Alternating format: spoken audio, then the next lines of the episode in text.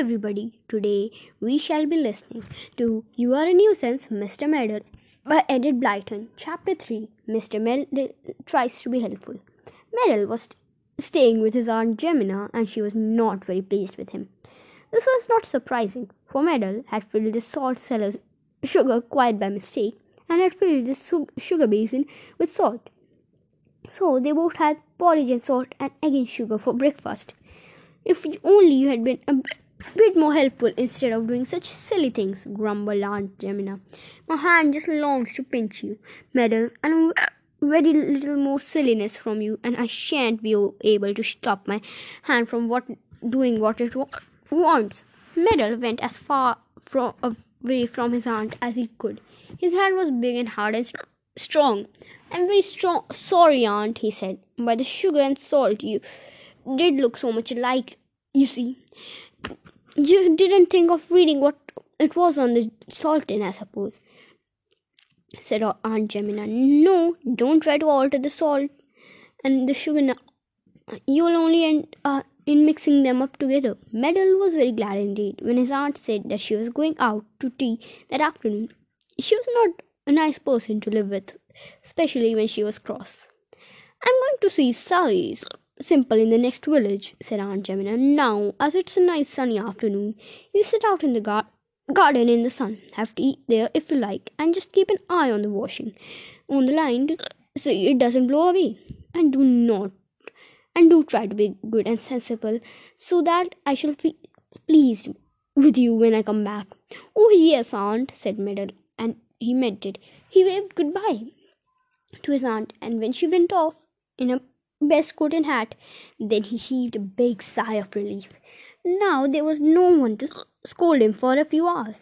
He would be so good. He would just show his aunt how good he could be.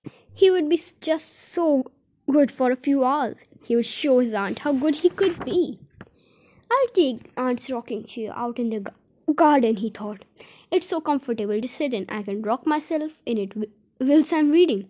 I'll borrow Aunt's library book too, so that I shan't need to keep her waiting for it when she wants to take it back. He carried the rocking chair into the middle of the lawn. He fetched two cushions from the sitting room.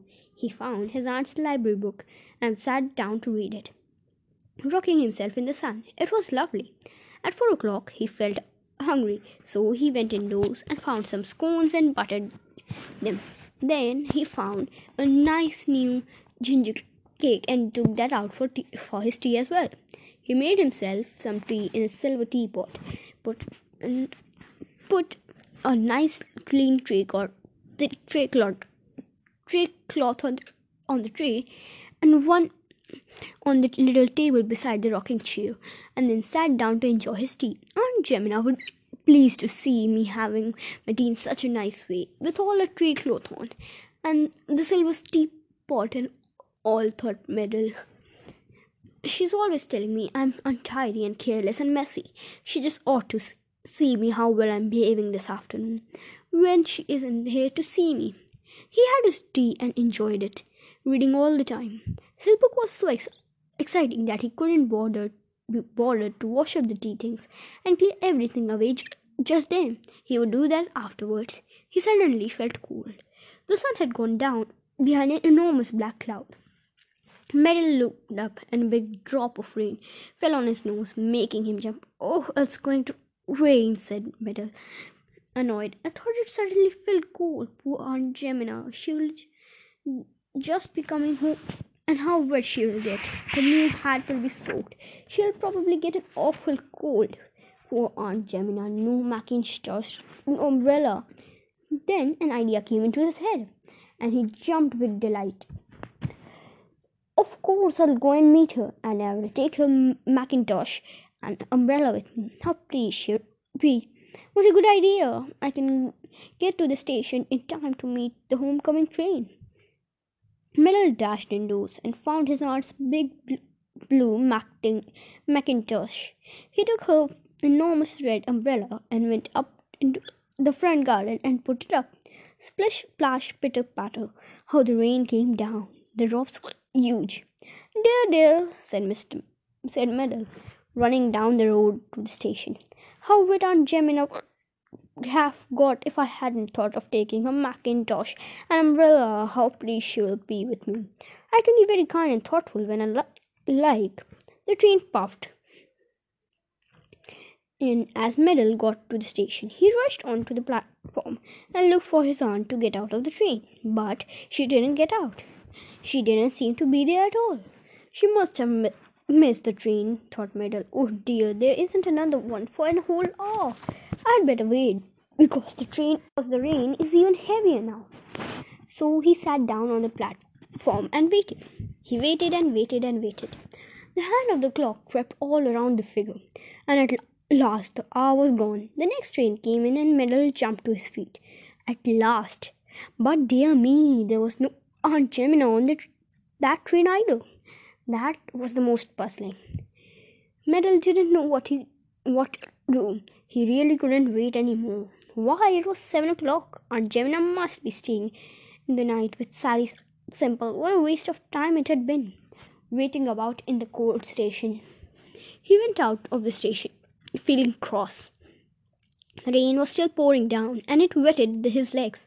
There were enormous puddles everywhere, and Meddle wished he had remembered to change his house slippers for rubber boots. He had rushed out just as he was. Well, I will put on Aunt's mackintosh. Now she won't want it, he thought. So he put it on and looked very funny in it, for it came almost down to his big feet and was very much too big for him. Put up the big red umbrella and set off for home, grumbling to himself. He got to the front door, when to his enormous surprise it was flung open, and there was his aunt glaring at him. "Meddle, where have you been all this time? And with my mackintosh and umbrella too. I've been looking for you everywhere. Where have you been?" "Oh, Aunt, I'm so surprised to see you," said Meddle. He was. "I said, where have you been?" said his aunt angrily. "To the station to meet you," said poor Meddle. "It began to rain, so I thought I'd meet you and take a mackintosh and umbrella for you. I thought you'd be glad to see me at the station." "What's the sense of meeting the train when you knew I was coming home by bus?" snorted his aunt. And then Meddle suddenly remembered that his aunt always went by bus to Sally Simples and back, because it passed her door and Sally's too. "Oh dear me," he said, and felt very silly. "I should think it is 'oh dear me,'" said Aunt Jemima, in a nasty sort of voice. "That's what I said when I jumped off the bus outside the door, ran in and found you had left all my nice washing on the line to get wet. It's soaking now, and the mud has splashed up from the ground and made it all dirty again. Why didn't you take it when it rained?" "Well, dear me," said Meddle, feeling very awkward about it. "Yes, I should have done that, of course. And why did you have to leave my best stocking shoe and my two nice sitting cushions out in the rain too?" inquired his aunt. "Did you have to leave out my silver teapot things, and the rest of the ginger cake, which is now nothing but wet crumbs?" "Good gracious me," said Meddle, feeling even more uncomfortable.